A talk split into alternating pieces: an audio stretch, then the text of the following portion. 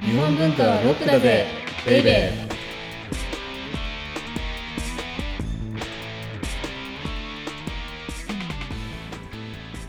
こんにちは先入観に支配された女サッチーですこんにちは姿勢の日本文化愛好家セバスチャン高木です今日のオープニングははい年内最後になると思うんですけれども、はいサッチー会オープニングです年内最後っていうか、はい最初前もあっそたうほぼいやほぼないと思いますじあそのうサッチー会ですって言いながらはい僕が話し出すみたいな会だった よね、あれじゃない確かですかそうですねじゃあ、ま、任せます、はいいやいやいやあの最近じゃあ 最近久々にはい漫画で「横転の門」ってうわーバンダイナゴメ巻きのはいテーマになった横転の門のはいそのことをご存知ですよねサッチはちなみなにんバとなンくバンダイナゴメ巻きって後白河法皇が書かせたんじゃないか っていう、 はい名前だけ分かってますですよねでもあんまよく知らないまあそんです、うんでもまあその舞台となった「横転の門」というタイトルがついた、だからはい僕みたいな姿勢の日本文化愛好家にとってははい「横転の門」っていうタイトル聞いた時にはいムムムってなったわけですよ。うんえなんでですかえだってあれもしあのバンダイナゴン絵巻バイ、はいはいまあごめんバンバンダイナゴン 言いにくい はいああれあれの話なんだって思って、ああはいはいはい、はい、でもそういう先入観がないサッチーは「横転の門」を読んで、いやどなうでんすかかいや菅原道真と有原の成平が、うんあのいろんなこう京都ので起こる事件とか、あ出来事に対してこうシャーロック・ホームズ的にあそうですそうですそういうあまあそうですね、うん日本版シャーロック・ホームズのように解決していくっていう漫画があのありましてそれを最近読み始めたんですけど、えなんか過去一回読んでるんですね「大天の門」って。うんうんでもその時はただ話をふーんって追ってただけで正直、うんそれで終わってたんですけどうん「古今和歌集」書き写したりえうんあと「五千和歌集」書き写し今途中ですけれど、はいはいええしてると、うんなんか出てきた人出てきた人が、お大手の門で出てきた人うんうの和歌を書き写した後に読むうとん全然違って見えてきてそうなんですよすごいね面白いんですよ。だから朝木夢虫もそうだったでしょはいはいそうですね。 「源氏物語」最初から読んでてもちっともわからないのがはい朝木夢虫読んでから「源氏物語」読むとはい。生き生きとしてくるわけなんですよ。うんうん本当そうですでね。 「横転の門」っていう漫画を読んでからはい「古今和歌集」とか「はい、まあ、五千和歌集」とか「周囲和歌集」とかはいあるいはまあ歴史の物語なんか読むとはい古今和歌集が生き生きとしてくるでしょ。そうなんです。まるで自分と同時代の人々のあようにそうそうそうそうそう感じるわけでしょなんか知ってる人が読んでるみたいになってて、そうでしょはいで感じられるようになりました。それがめちゃめちゃ重要でつまはいり何が言いたいかというと、はい横転の門を通じてでも別にその他のものを通じてでもいいんですけれどもはいそういう人々のことに関して関心を持つとはい。 「古今和歌集」ってとんでもない、うんうんでしょうんうんはい。ああの人があんなふうなここと読んでたのかとかみたいなはいはい。で本当に昔はい馬場明子先生はいがはい歌人まあ馬場明子先生も歌人なんですけれども歌人の小島ゆかり先生と2人がに、はい平安時代の和歌の恋の歌の対談をしていただいたんですよはいそしたらそのお二人がねはいまるで自分の友達みたいに伊勢がさなんとかなんとかなんとかとか中は塚さがなんとかなんとかそれにねみたいなことすんごいキャピキャピしながら平安時代の和歌のことをね対談してたわけなんです、語り合ってたわけなんですうんうんではい、今ほんのちょっとその気持ち分かりません、僕たちも確かにあ今聞いてはいやっぱ分かるって思いましたうんだから確かにはいただ一つ注意しなくちゃいけないのははい浅木夢見しはいあの人みたいなやつ誰だって東の中将事件みたいなことが起こるからねほ気をつけ東なのいと中将事件ってつま何りですか浅木夢見しで東の中将が金髪で描かれていたので、あー今「源氏物語」をはいはいはい読んでいて遠野中将が出てきても金髪にしか頭がフワンフワンフワンと浮かんでこない事件が菅原道真はいあるいは有原の成平源の徹、でも起こる可能性がある、うんうんうんうんはいそうですから理想を言うとそのはい入り口は入った後は自分なりのイメージを歌の世界とかからを作るっていうのが理想ですけど、はいでもそこに触れないよりはいいですよね。そうですねなんうかん入り口にはいいなってやっぱり思いますだって有原の成平が読んださはいいやからころそもうできすつつなれにし妻しあれそばうですとかはのい歌がはいかつては勉強するものだったのがはい今はあの成平がうーでこれが伊勢物語のモデルになったんだみたいに思うわけじゃないですか、はい、はい、ちょっと血が通う感じになりますうまい血が通う通う時を超えはてい血を通わせる、はいはいで漫画にはそういう力があるといや本当そう思いましたすごいそうそうそう、いや本当になんかあの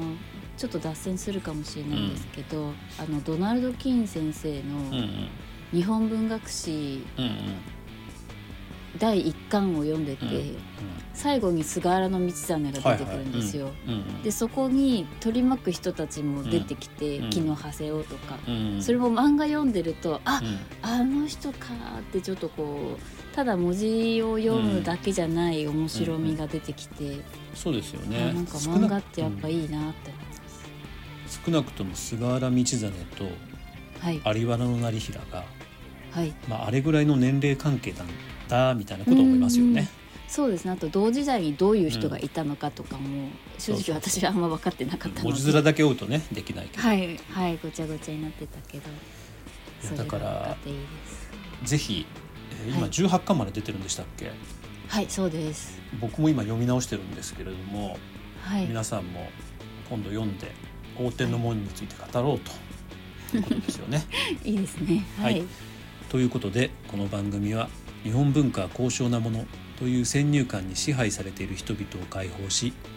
日本文化の民主化を進めるという崇高な目的のもとお送りしています日本文化はロックだぜベイベー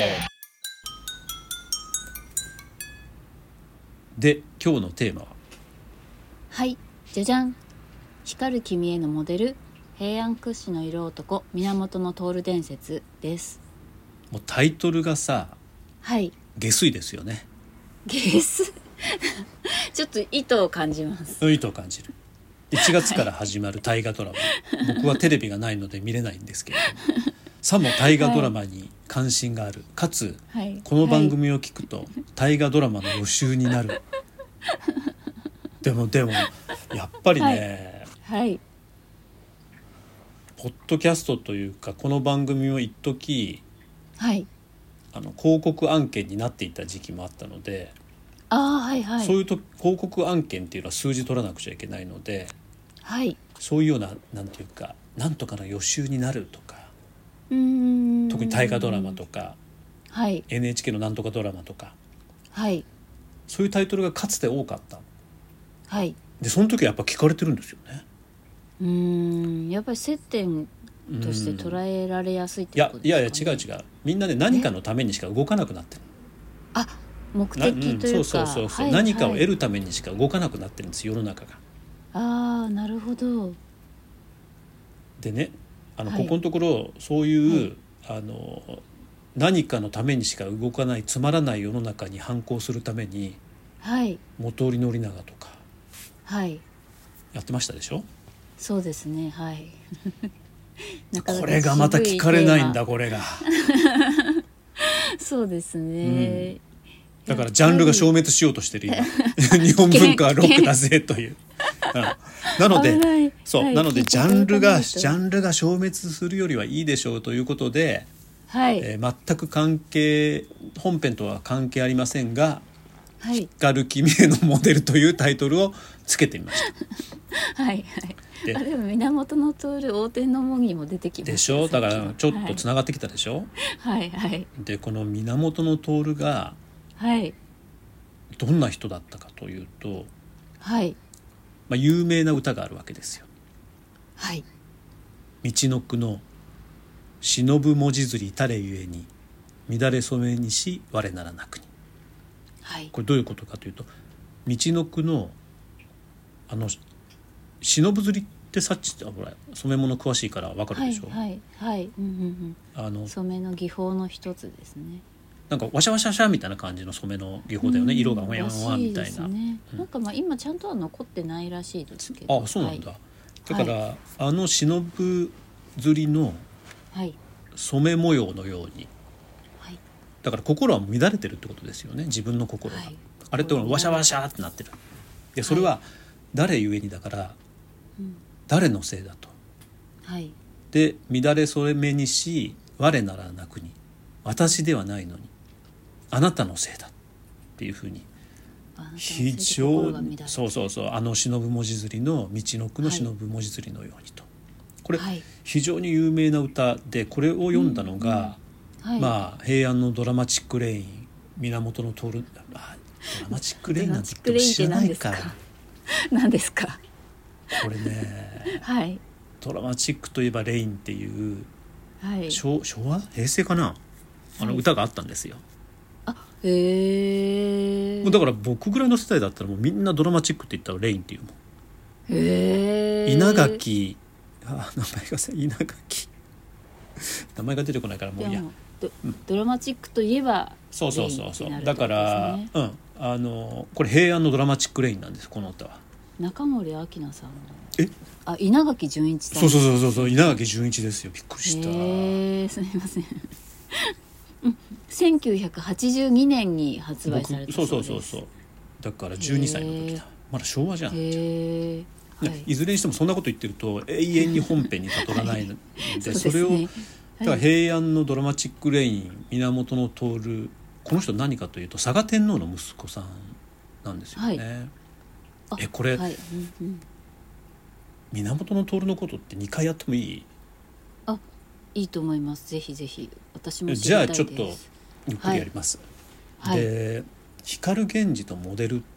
ていうことは、うんうんうんはいそんだけモテたっていうこともありますあそうだでってすねこんな歌送っちゃうんだよこのあと誰に送ったかっていうのはご紹介しますけれどもわあでお相手気になりまもう一つ、はい光源氏とモデルってされたのって、こはのい源徹さんってすはい嵯峨天皇の息子だけあってはい広大な邸宅を持ってたんですよはい広大な庭園とともに。はいはいでこれが、あの、はい源氏物語」の光源氏って映画を極めた時に「えっとはい六条院だっけ?」っていうようなはい広大はな春夏秋冬をほらやってさ春夏秋冬なんかそれぞれに自分のこう女を住まわせるみたいな、はい今思うとはいこやっうてゲまスすねなねはいでそれのモデルルともされているはいへえその方が読んだはいのがこの「道のくの忍ぶ文字釣り」なんですけれどもはいこの人実際ねあはのい道の国行っていたはいって言われてるんですけれどもいやこれ、はい多分言ってはいないんですよああの実際には当時の,、はいあの上の方のアッパーな貴族の方ってはい例えばみ源の徹が、ねはい道の句を治めよっていうわけですけどはいそれって自分が治めたことにして誰かが言ってると思うんで多分そういうことだと思うんですけどでもそれも自分が言ったようになっちゃうわけです。なるほどで確かに、はい、なので道の句っていうのは源徹ゆかりの地なんですけれども。はいそこのその忍の里を治めているはい長の娘と恋に落ちるわけなんですよ。おーはい不妊地でそう不妊治あふ よくないですねそういう人いますもんね不認知で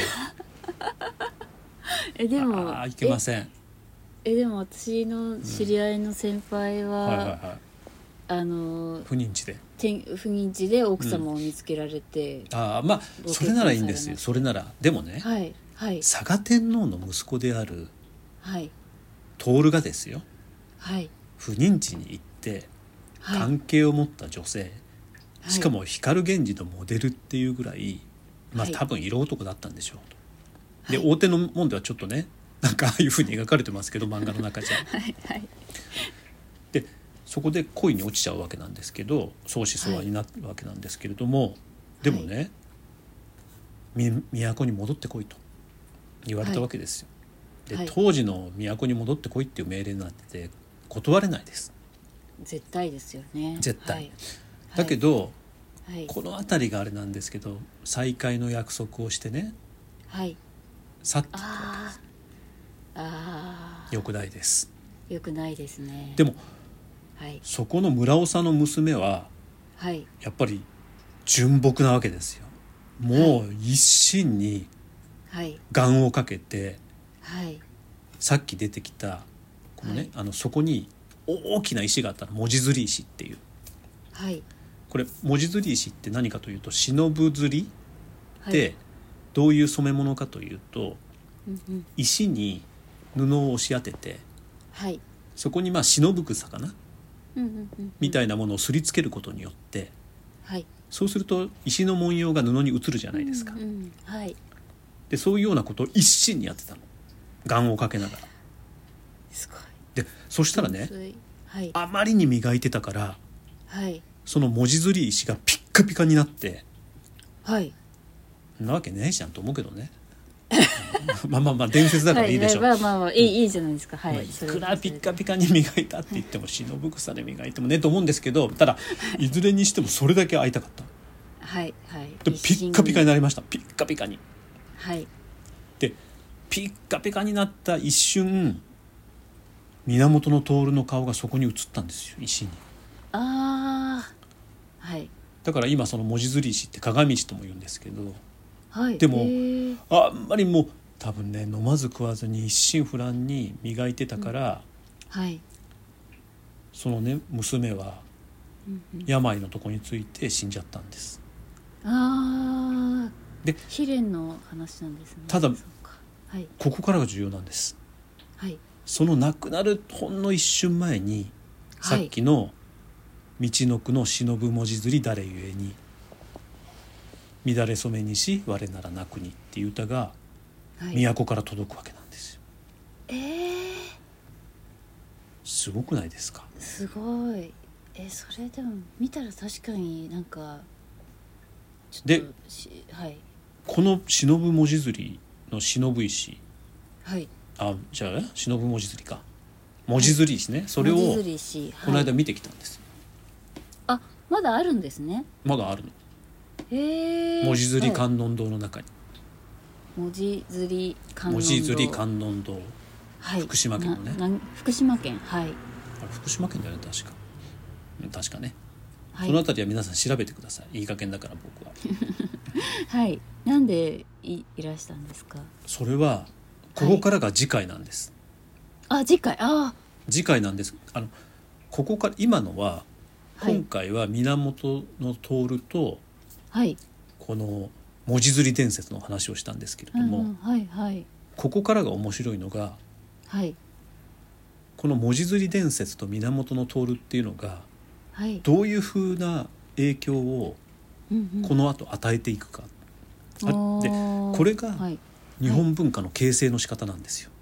へえはいつまり本歌取りって歌を取るだけだけじゃなくてはいその人自身を取っていくわけなんですよ。その人自身その人が行った場所源の徹が行った場所はい源の源の徹が住んだ場所うんうんうんあるいは、えー、と源の徹が道のくでしでかしたことうんうんうんんんそういうことにを歌に取っていくことによって少しずつ歌とか、まあ、俳句でもいいんですけどずれながら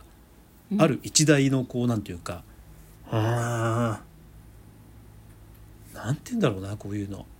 塊みたいなもの文化の塊知の塊みたいなものうんうんを形成していくのが日本文化の面白さで、なので、はいあの大手の門なんかもそうだと思うんですよ。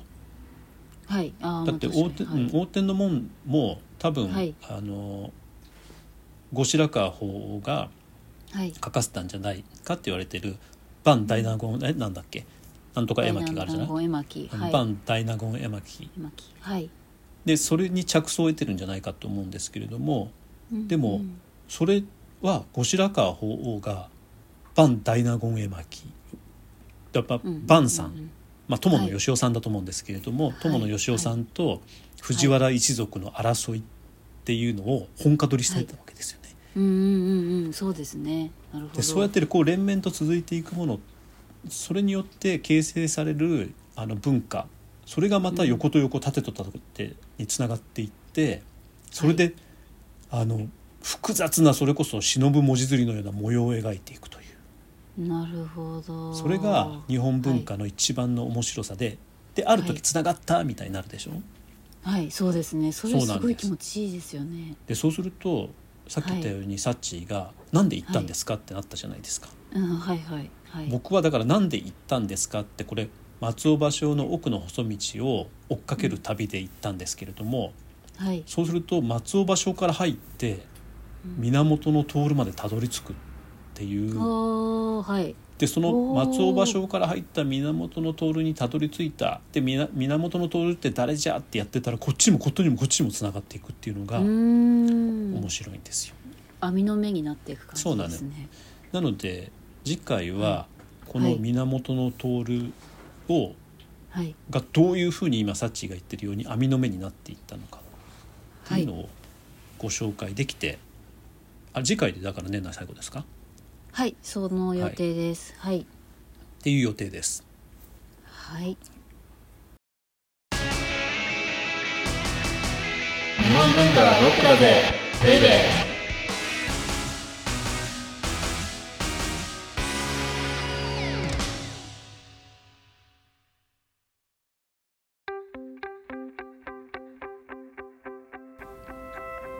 では audiobook.jp をお聞きの皆様にはこの後特典音声がありますぜひ最後まで聞いてくださいじゃあ次回年末年末最後ははい最後は 日本文化はこうやって網の目になっていくんだな実例なんかいいですね軽やかな感じで源の徹を例にとって日本文化形成の一例を考えるなんかニョロがつく感じですねあの、はいですね。はいはいはいお相手はセバスチャン高木と先入観に支配された女サッチーでした